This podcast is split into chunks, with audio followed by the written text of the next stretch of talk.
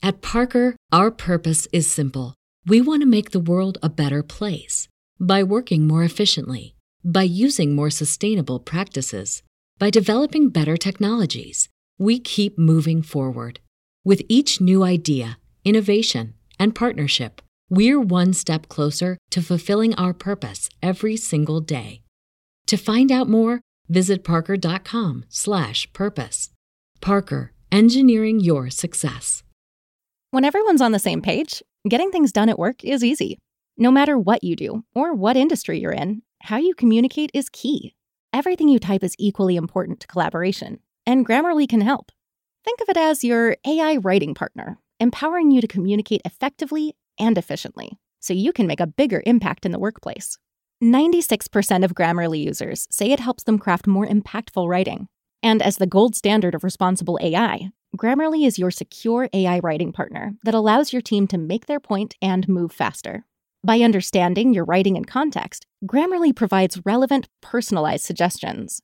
And with tone suggestions, you can navigate even the most difficult work conversations. You can also save time from spending hours editing drafts to just seconds with one click.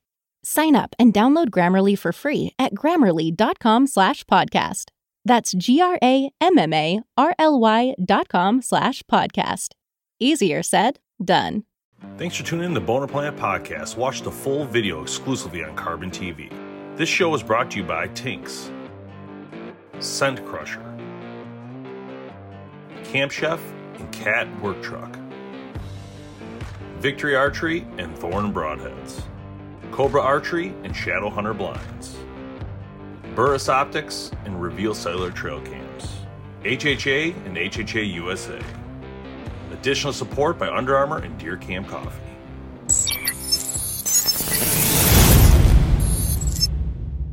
Hello, and welcome to the BowhunterPlanet.com podcast. Myself, Dave Thomas, tonight, along with James the Noteboom. We haven't seen it. Well, I guess he was on a couple podcasts lately, I guess, if you call it that. Tim and Jake from Cobra. How's everybody doing? This can be a fun night. Doing well. Doing Jake, good. Always a pleasure to have you, man. Well, I appreciate you guys inviting me on. I enjoyed the company. Tonight, we're talking baseball cards. I mean, this is like the best. Where the money's at nowadays. Yeah. So, Jake, what's been going on, man? What's up? What's new at Cobra? You guys got some stuff coming out this year that you've been hush-hush on, or what's happening? Yeah, we got some insane stuff coming for 23. We really do. Are we talking what category? Can we at least say that? Release and broadhead. Nice. That's exciting. Yeah. Yep. Although I'm not sure how you're going to build on the releases. I'll be honest. I felt like you've done really such a great job. So I'm going to be impressed to see what you end up coming out with here. It's I don't know, fellas. It's top to bottom. Wow. That'll be fun to see. I know your wheels are always turning as somebody that takes a hands-on approach to the engineering side of everything. That I do. So it's going to be good. I'll leave it at that. I don't want to oversell it. And I'm really looking forward to it. I'll say that much. So I haven't had a chance. Last year was pretty much the worst year for me for deer hunting as I killed 0 deer, but I really want to use the Barbarian in the field and shoot a deer with it. I feel like this broadhead has a lot of things to it that don't make me nervous when it comes to mechanicals. So like, I feel like I would shoot this broadhead and I trust that it's going to work. And I love the mechanics of it and how it opens. And so my thought was this year, I mean, I think it's going to be my starter broadhead. Is this a broadhead you've used or, you know, with turkey, I guess I was going to bring up turkey here. We shot it through some incredible stuff. We took 1.5 inch dried oak tabletop and shot into it. It was like 415 feet per second. We shot into it and it went through it. It was 150 grain. It went through it and opened up cross grain, not with the grain, cross grain, and cut right through it like it was butter. Unscrewed it, snapped the blades back in the way she went. That is, that's pretty impressive. You said 1.5 inches. Yeah. Well, wow. the oak, the dried oak was 1.5 inches. Yeah. And perfect cut lines in and out. It was incredible. So, I mean, you could shoot through a car door with that thing if you need to. So they're good to go. Awesome. I can think of some situations where that might be possible. Yeah. Well, I'll tell you what, these new crossbows, you know, 500, 505, yeah. You know, and every bit of it too. We've thrown those things through the chrono, and they yeah, are. What, I mean, they're getting what they're claiming. Yeah, what were you guys getting on your chrono? Which one? Which one? The night, the 505. Let's go to the 10 point. Yeah, 513. Yeah, because we got at the shop, we got 517 out of it. Yeah. Very impressive speeds out of those things. I know they're scary to cock, though. I'm not gonna lie to you. They're yeah, well, scary. I'm just thankful. You know, you don't have to cock it by hand.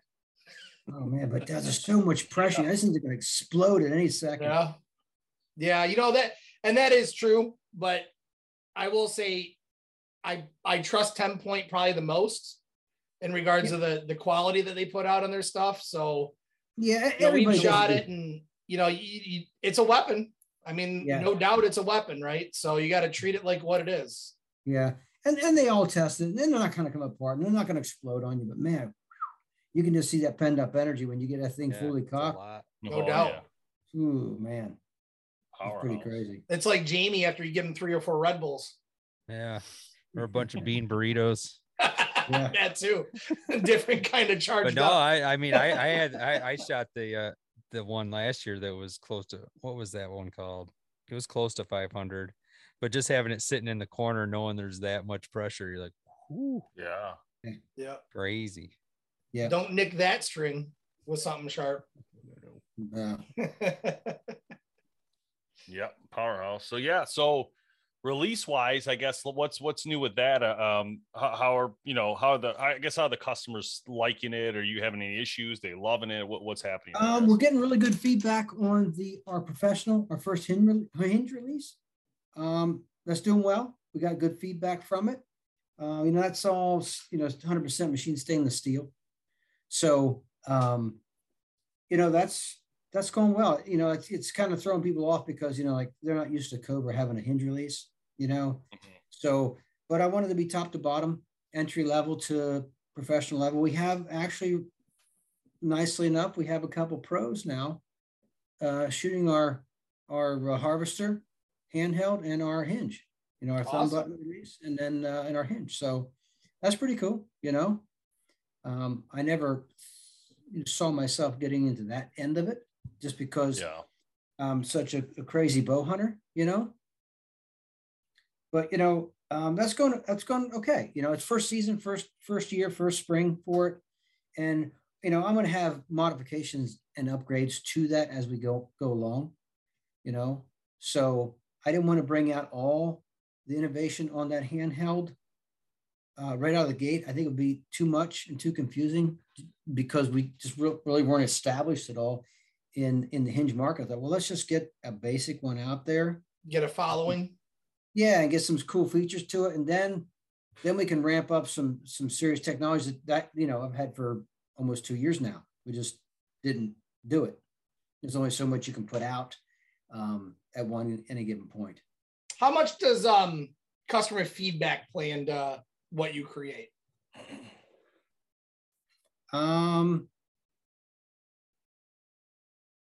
The designs itself is 100% me. Features that customers want or requests that they have does play a role in it. I like it if it had this, or I would like it if it didn't have that. You know that. Yeah, I take notes on all that stuff. I make mental notes. I take physical notes. Absolutely. And when you see a trend, like, okay, but we got to, it's time to, you know, like, for example, last year, you know, in, excuse me, in 21, we come out with the Barbarian, right? The broadheads. But for 22, they now have replaceable blades and a practice head that comes with it. Because these broadheads are $65, $70 a pack. So a lot of guys would want to take them out because they're heavy and thick enough to sharpen, or they didn't want to burn a head just practicing with. So we have now replaceable blades. You can either, it's just a 2-second process to switch the blades in and out, really simple, really easy. And then they come with a practice head. So the guy can just screw the practice head on it and hammer away and not have to worry about, you know, tuning their heads or any of that stuff. We already, they're right on. They fly just like the broadheads. They're spot on. So that's an example of feedback. Another example would be, we put the semi-post connection for 22 on our entry-level releases. Folks didn't like the webbing strap as much, flopping around and not being able to dress it or get a hold of it as quickly. So we put a semi-flexible post connection on there, so they could easily get a hold of the post instead of it dropping around. But yeah, that all always, you know, that's the first thing I tell everybody. Don't tell me what you like about it. Tell me what you don't like about it. I think that's great. It's a great way to. It's a great way to see. I can't get better if I don't know what's wrong. Yeah. You know. So you know, I always hammer that home. So we always listen to what everybody has to say, and every once in a while, somebody will throw in, you know, I never even thought about that. When we first bought Cobra, and you know, I was designing them and putting the stuff out. You know, one thing I overlooked completely, 100%, was how it looked. I didn't really even look at how it looked. I wanted it to be a beast, and I wanted it to function, right? I wanted it to be reliable and accurate and rugged. Well, it was kind of ugly. You know, you step back and look at it, I was like, oh, shit, that's kind of ugly, you know? So, and I'm like, oh, yeah, you're right. It is ugly, you know? So let's change it. Yeah, the geometry of it stayed exactly the same, and we just made it prettier. If you put like, the moment, the hook release that we have now beside the original one, they are night and day, completely different when it comes to appearance. Night and day. They're half the size, but the functionality is exactly the same and the trigger is exactly the same, but they look dramatically better. So I now make sure the stuff we put out looks pretty. So he's good. Guys don't want to Everybody likes pretty. Yeah, so... Yeah, we make sure it looks nice, and it's, you know, we like you throw some flames on the side of the next one. What's that? I think you throw some flames on the side of the next one. That's just a joke. I think you got his wheel spinning. No, he froze again. You froze again. I have no idea what's going on. None, zero, clueless. But you know what we are doing, and you're gonna see starting. Probably next week is what it's looking like, or the week after. What we are going to do is, you know, I've been a crazy ass bow hunter for almost 40 years, you know, and, you know, it's like 38 or 39, whatever it is. And I get, you know, ever since I started shooting my bow, I've been like totally obsessed with whitetail, with hunting whitetail. And I struggled for years when I was a kid, you know, trying to be good. And over the past 38 years, whatever, I break down everything I do to the absolute meticulous detail, right? So in the next, now till the season starts into September, I'm going to do one post a week directed towards that. Could take a topic, break it down. And if I can help someone get 1 or 2% better in like every category, maybe scent free, maybe hanging a stand, maybe how you practice, maybe how you prepare for the season, maybe how you prepare while you're in your stand, you know, not necessarily finding deer and looking for sign and that kind of stuff, not really that, but the mental preparation for hunting, you know, because it's all, the archery season's all, you know, won and lost between the years. You know, it's just, it's no different than golf, in my opinion. You know, it takes 5 minutes to learn it, and it takes the rest of your life to perfect it. So I'm just going to share what I have. I love that. And some of the stuff is over the top. I'm not going to lie to you. I get a little nuts when it comes to my detail. But if it helps somebody get a little bit better, they get better, you know? So here's what I want to know, because if I remember correctly, you're a purist when you go out in the field. No phone, no electronics. No anything. No anything. And I don't even know, like, I don't even think you take a backpack, if I remember. Nope, no backpack. Yep. I want to know how you mentally prepare for that. I don't even think you got to mentally prepare for that at all, to be honest with you. But I can't sit there for 10 minutes without going nuts. Oh, really?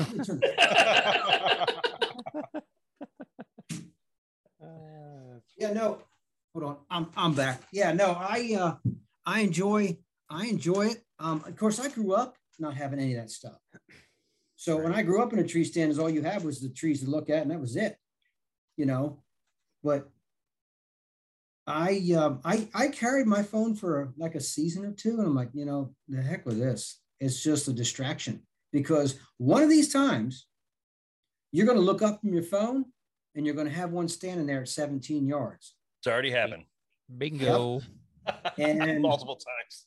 Yeah, and here's what happens. Here's my theory.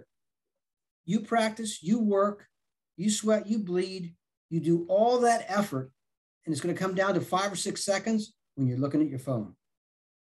So yeah, that's why I don't take, that's why I don't even take food or water. I take nothing, because I don't want to be there eating the Twinkies, making noise, or putting more scent out. So if it's unnatural, it spooks them, right? Now, all deer are going to be a little different, and some deer won't get spooked as much as others, and I got all that. I understand that. But if it gets me an additional 4 or 5 seconds with that animal in front of me, I'll do it, because sometimes that's all it takes. Because if you got a monster of a lifetime in front of you, or it's a big floppy-eared doe you've been trying to shoot for 2 years, if you can have her stand there an extra couple yards closer or an extra couple seconds longer, there's your success. And it's the little tiny things that add up to that. So what I'm hearing is that you're also not a napper then. Oh, good night, no. I got 2 strikes against me. No. Yeah. Yeah. So for me, it has never been the phone thing where I look up and there's been a deer there. And that's mainly because I slept through it. Stand over here. Yeah. Because it already walked by. No, that is. I have woken up probably two or three times with a deer standing, and they've been does. So, you know, I can say, yeah, no big deal. Yeah. But I like shooting does anyway. But I've woken up 2 or 3 times with 20 yards in front of me. Yeah. But sometimes I feel that the only reason why they came in was because I was sleeping and I wasn't moving around, you know, because that could play into it as well. Yeah. That's a good point. It's a very good possibility. Absolutely. Maybe my snoring sounds like a deer call. I don't know. And there's a very good possibility you had a deer go by you never even knew was there, and you still know. That's right. Really, oh my gosh, one that's hilarious. And went, and you never knew it. That's so funny. I absolutely love it. So we were just on another podcast, and we were talking. You learned me something last time we talked, and something small, but something that surprised me is that you're in Pennsylvania, and I never knew that there were states out there that didn't allow you to hunt on Sundays. Oh yeah. That surprised the crap out of me last time you said that. So yeah, you got to squeeze everything on Saturday. Yeah. Yeah. Yeah. Which, you know, good and bad to that for sure. Sound like communists to me. Yeah. It's yeah. Then you got West Hunt. I was like, oh my gosh, you guys can hunt on Sunday. It's crazy. I love it. You know, you know, each his own, you know, if you don't want to hunt on Sunday, then you just don't hunt on Sunday, but people that do should be able to. Yeah. Yeah. I don't see why it's such a big deal, but whatever. It is what it is. Right. I mean, yeah, no, the problem with not hunting on Sunday is it's not a problem that you don't hunt on a Sunday. The issue is they're making it about religion. And in our country, we're technically not supposed to be anything about religion, right? That's the whole point. So yeah, it's just interesting how like one area is like, oh, well, you can't hunt on Sundays. It's God's day. But here's the deal. They sell liquor and booze on Sunday. Right. That's what I'm saying. You know what I mean? You got to have that communion. Yeah. But, you know, each his own. So, you know, if the folks, here's my opinion, if the folks are against it, well, then just don't hunt on Sunday. Right. That's what I'm saying. Who cares? Right. I think it's just the whole law. Now, is yours a state where you have check stations? Like you shoot a deer and you have to go get it checked? Or how does that work after you shoot? You just fill out a tag. They ask you to you know, complete a report card at the end of the season, you know, because Pennsylvania's kind of antiquated. You don't even call your deer in. You don't do that anymore. Well, we don't either. That's what I was wondering, if maybe that played into it, where you have check stations where you have to go register it. Like I think Maine does that and some other states. Maybe that's why the Sunday thing was coming up, right? Because most places it's not even you don't even phone a deer kill in. Yeah, we're the same way. I mean, we can shoot one, tag one, you know, we can carve it all up ourselves and never tell anybody. Right, exactly. So yep, and we're the same way. You know, they did start some Sunday hunting. 2 years ago, we have 3 Sundays a year that we can hunt. It's the last Sunday of archery between the Monday and Saturday. And then which would technically be the second day of bear season. So it starts on a Saturday and runs through the standard season, runs through Wednesday. So you can hunt that Sunday. And then now, you know, forever and ever and ever, archery or rifle season used to be on a Monday. Always come in on a Monday. And 2 seasons ago, they changed that to a Saturday, and they made the following day huntable. So I think if they have a drop, in hunter participation, they'll open up more Sundays. Yeah, that makes sense. Yeah. And that's what they'll do. And there's definitely a conservation part of that where you need the hunters, you know, to manage the population. Yep. Exactly. But yeah, we're gonna try that course, you know. It's not really a course, it's just kind of maybe more of a discussion, kind of letting people know what I did. You know, I was lucky enough to kill a bunch of big whitetail, and I think it was the small things that got me there. It wasn't the big things. So we'll do that. I think it'll be kind of fun. You know, I'm sure I'll learn a bunch of stuff along the way, you know, because it never stops. Where are you gonna post that to? It'll be on probably Instagram, Facebook, you know. Yeah. It's probably we'll post it. I'm not too technically savvy on the posting all the other stuff and whatnot. I'll probably end up converting it over and putting it on our YouTube channel, you know. That'll help a little bit, you know, for people that want to see it on YouTube. But we need that in the industry, you know. I think that's probably #1 questions we get is, you know, usually from new hunters, right? Mm-hmm. Well, what do I do? How do I start? You know, what are the basics? You know, what are the big things that I should be thinking about? And then, you know, for those intermediate and, you know, ones that have been hunting for a little while, what's the next step? You know, how do I dig a little bit deeper and make my game a little bit better? Right. Yeah. Yeah. You know, one thing I always tell the new shooters at our shop, you know, I always tell them, listen, you don't have to be perfect. You just got to be consistent. Yeah. You know, you can have the worst form on the planet, right? But if you do that the exact same way every time, you're going to get the same result. So shoot to where you're comfortable in your position, try and get some basics down, but more importantly, try and figure out a method that you can always repeat. Yeah. And then you'll be just fine. That makes sense. You know? Yeah. So you doing turkey? Well, you know, turkey season opened up this past Saturday. I'm not really a turkey hunter. I'm more of what you would classify as an opportunist when it comes to turkey hunting. So we have a bunch of turkey here, and they always move into the hollow here. And we have you guys don't experience the 17-year cicada, do you? Did you guys have it out there this year? We did, yeah. Okay. Ours aren't too bad though. It's not like, you know, deafening noise and, you know. Yeah. It made the news, but it wasn't like, I want to say it was a little bit worse than like a normal year. Okay. All right. Because, you know, we had the 17-year and it's absolutely insane. And I mean, insane. Yeah. I don't think we experienced that to that effect. you know, you can look in at one of these ash trees here, one of these ash trees that actually survived. You could look in it in the evening because whatever reason they like to go to that small ash tree. It was only like 30 foot. And there's thousands of it just in that tree, and they're just going crazy. But at any given point, you could look down through the yard and see 30, 40 of them just fluttering through the yard. It was just, they were everywhere. I mean, absolutely everywhere. And we had a blast just getting the badminton net rackets out and just wrecking them in the yard. It was, we were teeing them up left and right. But anyway, those 17-year cicadas, man, they did wonders for the turkey population. Because, oh, I bet. Great food source. Yeah. The guys that shot turkeys in the springtime, they were packed full of cicadas.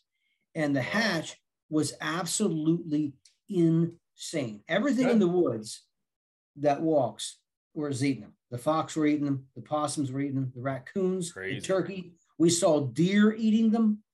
Everything was eating them. Everything. Jeez. Now, I want the truth. I want the truth. Yeah. You don't take food or water out there. Right. Did you try one yourself? Oh, yeah. We ate some. Yeah. Yeah, absolutely. We did. Raw, roasted. Yeah, raw. What did you do? Raw, alive. Just throw them down the hatch. Oh, yeah. Saved a lot of money on lunch. You know what? They don't have a flavor. They don't. No. They're like mashed potatoes on the inside, little crusty shell, like you got a piece of. So it's like my wife's cooking. I got a sliver or two of like a shrimp peel, you know, a sliver or two of shrimp peel and mashed potatoes. You just pound it down. All right. Well, I'm going to take your word for it for now. Probably forever, but who knows? There might be a dare event coming. Yeah. But the turkey population blew up off of that this past season because we were down in numbers, but the turkey population blew up. And you know, if we have one come close to the yard during the season here between May, I might give a little talking to it. You know, there you go. I might get a little bit of the business. Yep, I'm not embarrassed to be standing in my yard with a purple sweatshirt on and a 12 gauge in my slippers, pounding a big 20 pounder. I get it. That's what we want on video. Yeah. It's happened more than once. I'll tell you that. Yes, it has.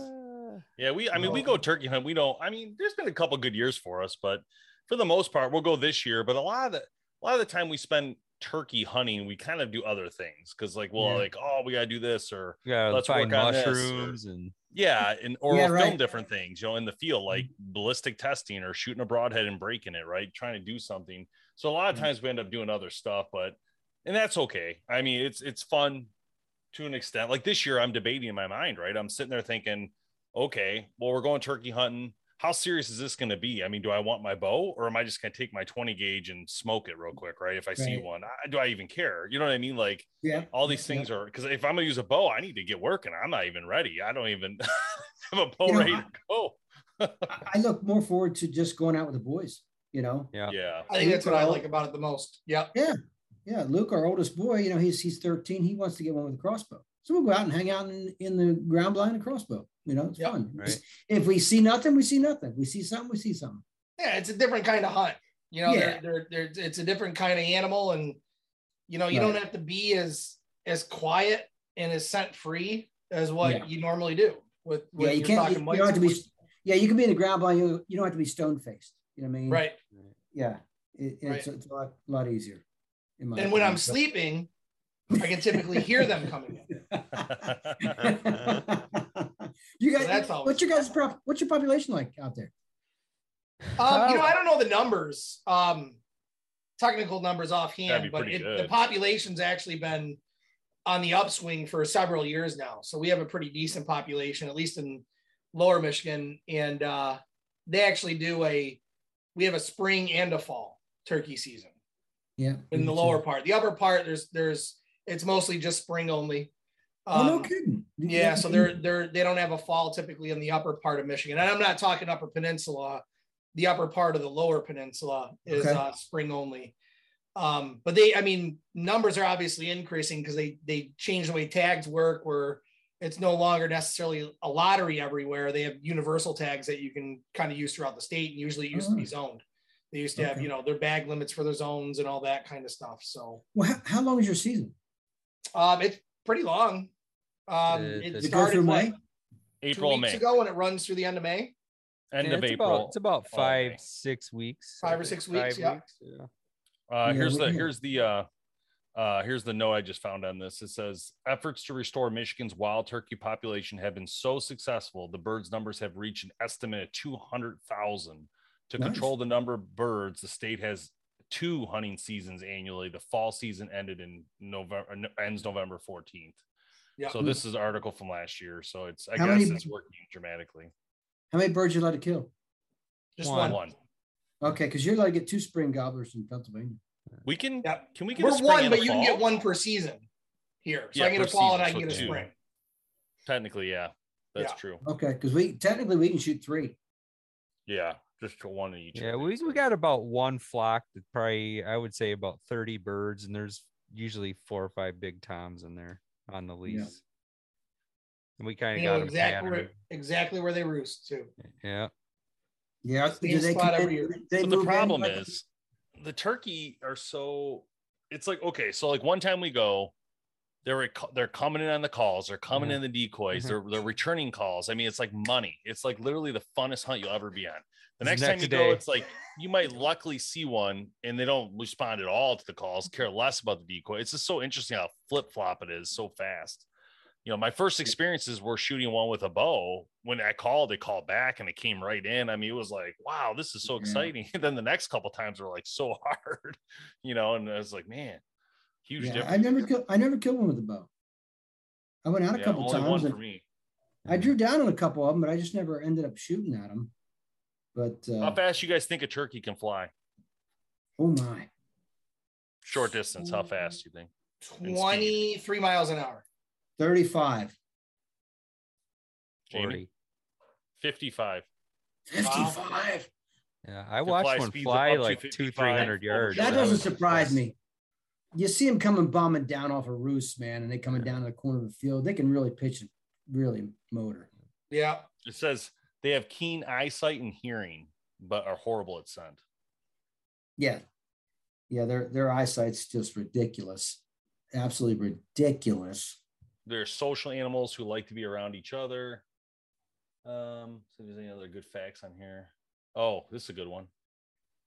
An adult male can be 4 feet long from beak to tail and weigh between 15 and 24 pounds. Yeah. I would have thought they'd be bigger than that, but are weight. Oh man, my butterballs at Thanksgiving time are like 30. That's different though. That's not a wild. You know, we have at our shop, we have what we call a top tom contest every spring. And so we get to see the weights and measures of their beard, of their spurs, and they're just their physical weight.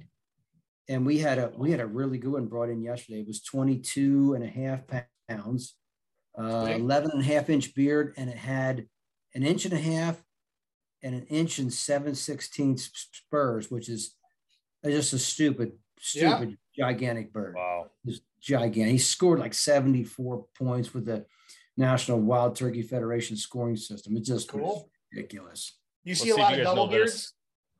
Yeah, we do. We actually had one in 2 seasons ago that was just shy of the state record. He's now second or third. And he had 7 beards. What? Yeah, wow. 7. I don't think I've seen more than 3. Yeah, it had 7. That's crazy.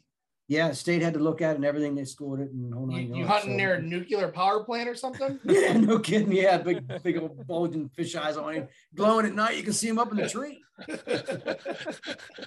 right, see if you guys can get this one. A group of turkey is called blank. I don't know. A herd. A group of turkey. Brood. It's called a blank. Brood. Nope. Flock. Clutch. Nope. It's something weird. I just can't remember what it is. I never heard of this before. I didn't even know this is. Yeah. Starts with an R. Once you say it, I'm going to know it. Yeah, I don't know if you will. All right, it's a rafter. Nope. R-A-F-T-E-R. Never heard of it. All right, and then their babies are called what? Poults. Turkey poults. Yeah, babies are called poults. I would have never thought that. I always thought flock. I would have always thought bird. I would have said breakfast sandwich. You know, there's people right now listening to us going, you know, these guys are a bunch of clowns. They don't know anything about turkey. Wait a minute. Let's do this again. Baby turkey. Oh. Oh. Breakfast sandwich. No, Tim's supposed to say breakfast. Oh, yeah. Breakfast sandwich. Yeah. Yeah. It's before hatching or after hatching. Either way, it's good. It's awesome. Oh my god, that's funny. No, oh. Oh, Tim, all right, next question. What's a male deer called? A missed shot. Yeah. Oh man, yeah, turkey's never been like my big thing, but I do like the ability, you know, to go out there and really just do whatever I want, like mess around, make sounds, you know, smoke a cigar, whatever I want to do. I feel like I can do during turkey and still actually hunt, you know, which is crazy when you think about it. I appreciate the drive the guys have to turkey hunt. I appreciate 100% because I know how I am with my bow hunting and after whitetail. And a lot of these guys get crazy over turkey. I got it. I understand it completely. It's just not something that I ever really got too cranked up about it. And I tell people all the time, and the reason I'm not is because the first 4 or 5 times I turkey hunted, it was like you wrote the story. Called them down for roost. Yeah. They come over and I hammered them. Yeah. And it happened a couple of times. I'm like, you know, if I screwed up the first 4 or 5 times, I'd be probably a crazy turkey hunter, you know, because I struggled for years trying to kill one with my bow. You know, and I finally killed one. It was like the pump didn't go down for like a month. You know what I mean? Right. You know, and then I'd have probably been the same way with turkeys, but it just, I killed them really easy the first 4 or 5 times and just kind of, there was luck involved. Now it's time to go with a bow. Yeah. It makes it up. Yeah. You know what? You're probably right. Even a long bow, go traditional. Oh, dude, I tell you what, you kill one. I got a buddy who killed 7 with his recurve. Wow. That's impressive. 7. That's a small window. You step up the game and do a spot and stalk on top of it. Yeah. Yeah. Spot and stalk on a giant tom in an open field. I love it. I love it. You could do that thing, what do they call it, where you put the bird up and you walk behind it, the picture. The one, like on your face. Reaping. Yeah. I think it's illegal in Michigan. No. Yeah, you can't do that in PA either. You can't have any of that kind of stuff. Yeah, someone's going to shoot you. It's dangerous if you think about it. Yeah, I mean, someone else might shoot you. You know, they don't see you, or even if it's private land, you could never know. Someone's trespassing on accident. Right, you gotta get a face full of pellets. Yep. Somebody did it with a deer. Somebody I know did it with a deer, and I was like, dude, I didn't even know you could legally do that. Number one, but number two, that's crazy. You know, crazy in my opinion. Did you guys ever see that the hats they put on? It's a deer head. The antlers? That's what I'm saying. I haven't, but Jamie, take one for the team. Yeah. I have never. I wouldn't have to worry about you guys. I'd still be alive. It'd be the neighbors or something. I can see. I'd be sleeping anyway.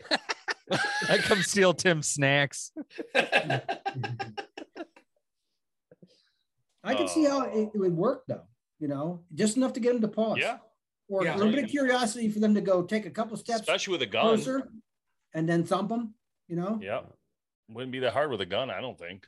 No, just get them to stop and look. Just get them to pause. Right. So we got these. So last year, Shadow Hunter Blind sponsored us, and they sent us these blinds, right? These like high, top-notch ground blinds that have like insulation. I mean, they're beautiful, beautiful blinds. And so that's been like a funny part of where we hunt is like, you know, anybody who's sitting in it's like overheated, you know, because it's so warm in there. It's like you could turn the heater on for like 1 minute just to get the frost off and then shut it off. And it's good for the whole night, the whole hunt, because it just keeps the heat. It's unbelievable.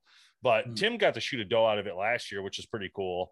I didn't get to shoot anything out of it, unfortunately. But, you know, it's really cool being in it, though, when the weather's terrible. Like if you still want to hunt and the weather's crap, it's kind of exciting sitting in there when it's like that. Cause like there's those ground blinds have nothing on these things, you know, they're like an actual little mini house, but that was kind of exciting. And I don't know, I guess I think for turkey, it might be a little warm in there though. Like, I don't know how you'd almost have to leave the door open in the backside or something.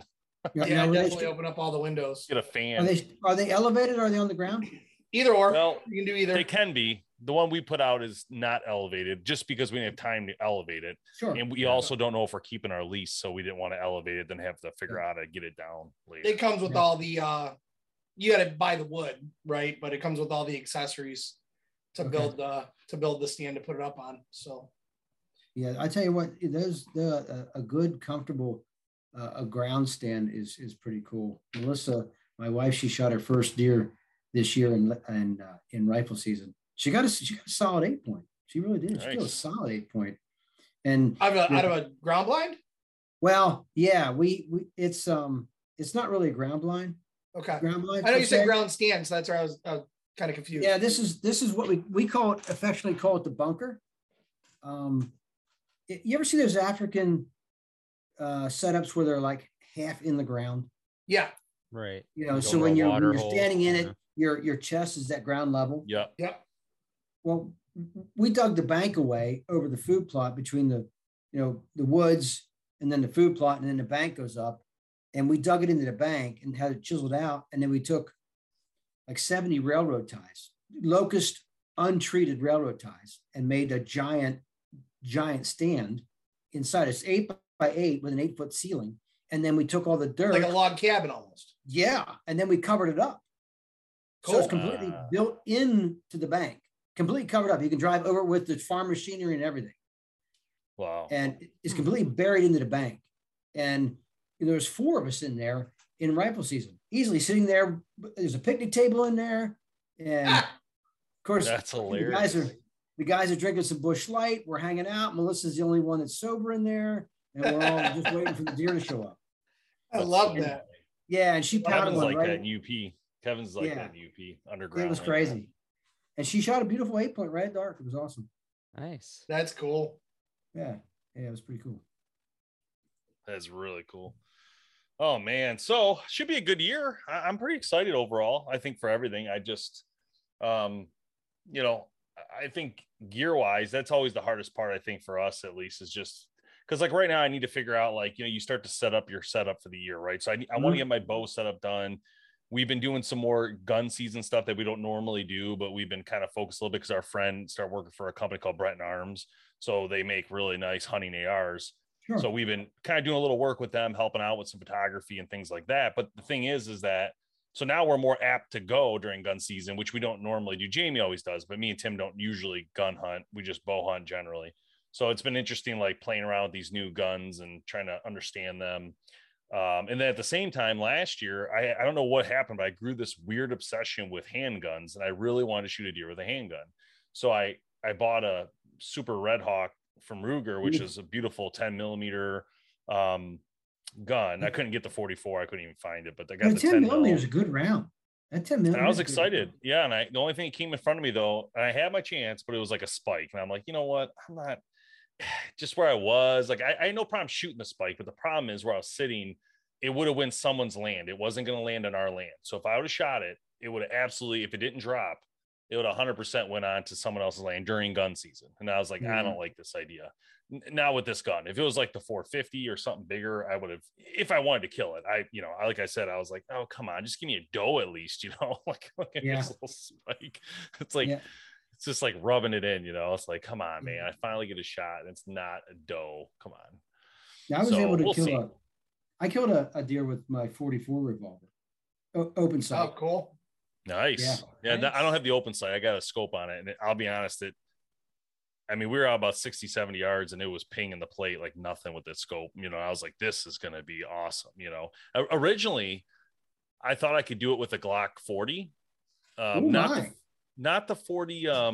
They have one that's made for like hunting. It's a 10mm, but it's the one that I don't know the number. It's like a Glock 40 SOS or SRS, or I don't remember the name, or MOS or something. And it's longer, and it's made for that. But anyway, I couldn't find it, right? So I ended up getting just a Glock 40, thinking I could use that. So I went to Jamie's dad's, shot that at 10 yards. I could barely hit the plate. I'm like, okay, there's no way in hell I'm shooting a deer with this. This is not going to happen. So that's why you let hunt with a semi-automatic. Well, I don't know. I started researching people were hunting with, you could hunt with the Glock model, but like, I don't, you know, I don't know. You know, you can hunt with it. Yeah. You can legally hunt with it. Yes. But okay, I go ahead. Sorry. In VA, you can't hunt with a semi-automatic. You can hunt with it in Michigan. Yeah. But I just didn't know the distance how many shot, you know what I mean? Like, it wasn't going to work. I could barely hit the plate at 10 yards. So I ended up switching over to the, it's all about caliber here. It's not about, so. How long a barrel you have on the Red Hawk? Well, that was the thing. So that one's, what do you guys think that one is? 8, 9? It's not huge, but it's not short. 6 and a half. It's somewhere between 6 and 3/8 kind of thing. Somewhere in there. It's somewhere between. Yeah, it's not the longest one. I think it's somewhere in the middle. So I think the longest was like a 9. I think I got a 6 3/4 or something. But it's deadly. I mean, it's got distance. It's beautiful. That's a fantastic. Oh, I bet that thing shoots pretty. Now, does it have the wooden grips on it? Yeah, it's got rubber with wood in the middle. So like inlay.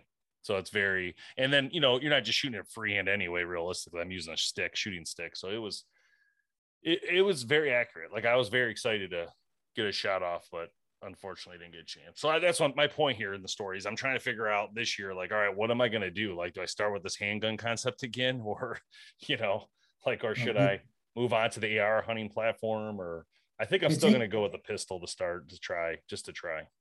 Take that scope off and go open sight. And do what? And go open sight. Go iron sight. Take that scope off for that pistol and go iron sight. I first kill a deer with the scope, then I'll go that route. I gotta challenge myself slowly. First, I want the pistol limb. Then I'm gonna take the scope off and try a different route. But yeah, that was fun. It's just there's something exhilarating about not carrying a weapon out, physically carrying it. Like, because it was like right here. It was just so nice feeling, just my backpack. I felt so free. And knowing that I could still reach out 40, 50, 60 yards and kill an animal with this gun that's slung right. It was pretty exciting. I don't know. There's just something about it that was different than the normal, weapon or whatever. Yeah, you're walking through the woods going, man, I got a weapon on me, but I ain't got it on my shoulder. And it ain't this big, heavy thing in my face. So light. Don't even feel it. It's just amazing. Yep. Like, that was the most exciting part, I think, about using it was just that. Yeah, I don't know, Jamie. Did you ever have thoughts of doing that, like trying a pistol? Not really. I mean, because you're big into the rifles, that's why I asked. Yeah, I'm a big rifle guy, especially now with that Brenton. That's where. What caliber you shoot, Jamie? That's going to be 450 for this year. Oh no, that's big here, Michigan. Yeah, it's a lower part of Michigan, huge shotgun zone, right? So you typically couldn't shoot, anything. You couldn't do rifle down in the lower part, but then they opened it up to 450s. And so 450s just blew up in lower Michigan. So they're making so much money. 450s and 350s rather than your traditional slug. So Jamie, what's the grain ball on that 450? 250, I think. On what I think it's so. Right around 250. I got Hornaday 270. I got Hornaday Black is what I'm finding, but I think I might find something else. I think my Winchesters are 270, if I'm not mistaken. It depends which ones you have. Yeah, there's different weights, but they're around 250. And the 350 is around 185 to 150, right, Jamie? I feel like it's somewhere right in there. Because I remember thinking, like, it's so much lighter of a round. But somebody told me that they were working on a new round for that gun because what was happening, I guess, I don't know, because I haven't shot nothing with it. And this might have happened to you, Jamie, because I know you shot deer with it years ago, I thought. But they said that there's so much power in the gun that at the 450 at a close range was like literally just zipping through the deer and without not opening much damage. Up. Yeah, I heard. Yes, that. And so they recommended they need to create a new round that was heavier or somehow. Yeah, more there's a deer season one now. There's a Winchester. I found a couple boxes of that. I'm sure it's a little bit softer lead than the copper one. Something, because they just said it had so much power. And then were they making solid copper bullets or just jacket? Like jacket? No, it wasn't solid. It was a jacket. It was a I got one right here. I mean, is it a partition round? It's the what do you call it? The plastic in the middle. It's a ballistic tip.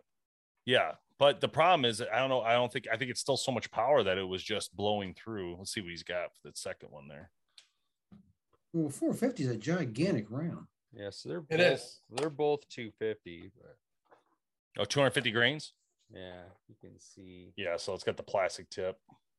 Plastic tip. Which one's that one? That's the Hornaday Black.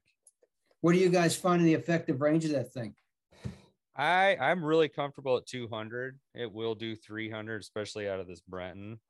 But nice. You know, I want to practice with it more. I don't really usually have over a 200 yard shot where I'm hunting. What do you sight it in for? As far as what do you zero? Well, usually, yeah, I mean, I'm about an inch. I'm about an inch high at 100. Okay, well, that's fine. Yeah. So they're you have the Winchester one. So nice. Yeah, it's still got the kind of like the copper, but it's got a lead tip. So it's a pointed soft point. Yeah. So it's I think that's different. Yeah, that's what I shoot. Oh, so I'm telling you, this will expand. Is that for hunting? Yeah, it's already. Yeah, that's a year round. Yeah, it's made. Yeah, that's a pointed soft point. Yeah, I thought you're not supposed to shoot lead through a deer because you got to eat it or some shit. No, most. That's what I heard. That's for lead. So that rule, Dave, is usually shotgun shells shooting over water, because it'll sit in the water and contaminate the water with lead. Maybe in California, when you're doing duck hunting, they don't like lead pellets, lead BBs. Yeah, you know, it's funny. You know, they don't want you using lead for waterfowl, but every cat fisherman out there is throwing a 2-ounce sinker. No doubt. Oh, that's lead. The sinker's lead. Oh yeah, I didn't know absolutely. That. So what are we using? Tungsten. So you snag a tree, and that's 50, $2 $50 for a box of shells. Yeah. God. Yeah. You got it. What a hot deal that is. Yeah. Well, the tungsten shot's pretty good. Yeah, this stuff's pretty good. Yeah. All right, guys, I gotta go. So we're gonna see you later, and thanks for watching the show. And let's see, do we need a? Let's see. I'm trying to think of any linking we need to do. Cobra Archery, is it cobraarchery.com, Jake? Yep. Mm-hmm. Yep. Check out cobraarchery.com. We'll have it linked below, anyways. But just a heads up on that. But hey, thanks for joining us, and we'll do this again. Just let us know. I love talking about these radical, weird topics that we just get off course on, because it's just fun, right? It's just fun. I love stuff than just archery all the time. Yeah. Thanks, Jake. Appreciate it, man. Hey, thanks, guys. As usual, thank you guys so much for tuning into the BowhunterPlanet podcast. Your support is so appreciated. If you love archery and bow hunting, make sure you subscribe and follow us on social media, as we have a lot more great content to share. We'll see you soon. At Parker, our purpose is simple. We want to make the world a better place. By working more efficiently, by using more sustainable practices, by developing better technologies, we keep moving forward. With each new idea, innovation, and partnership, we're one step closer to fulfilling our purpose every single day. To find out more, visit parker.com/purpose. Parker, engineering your success.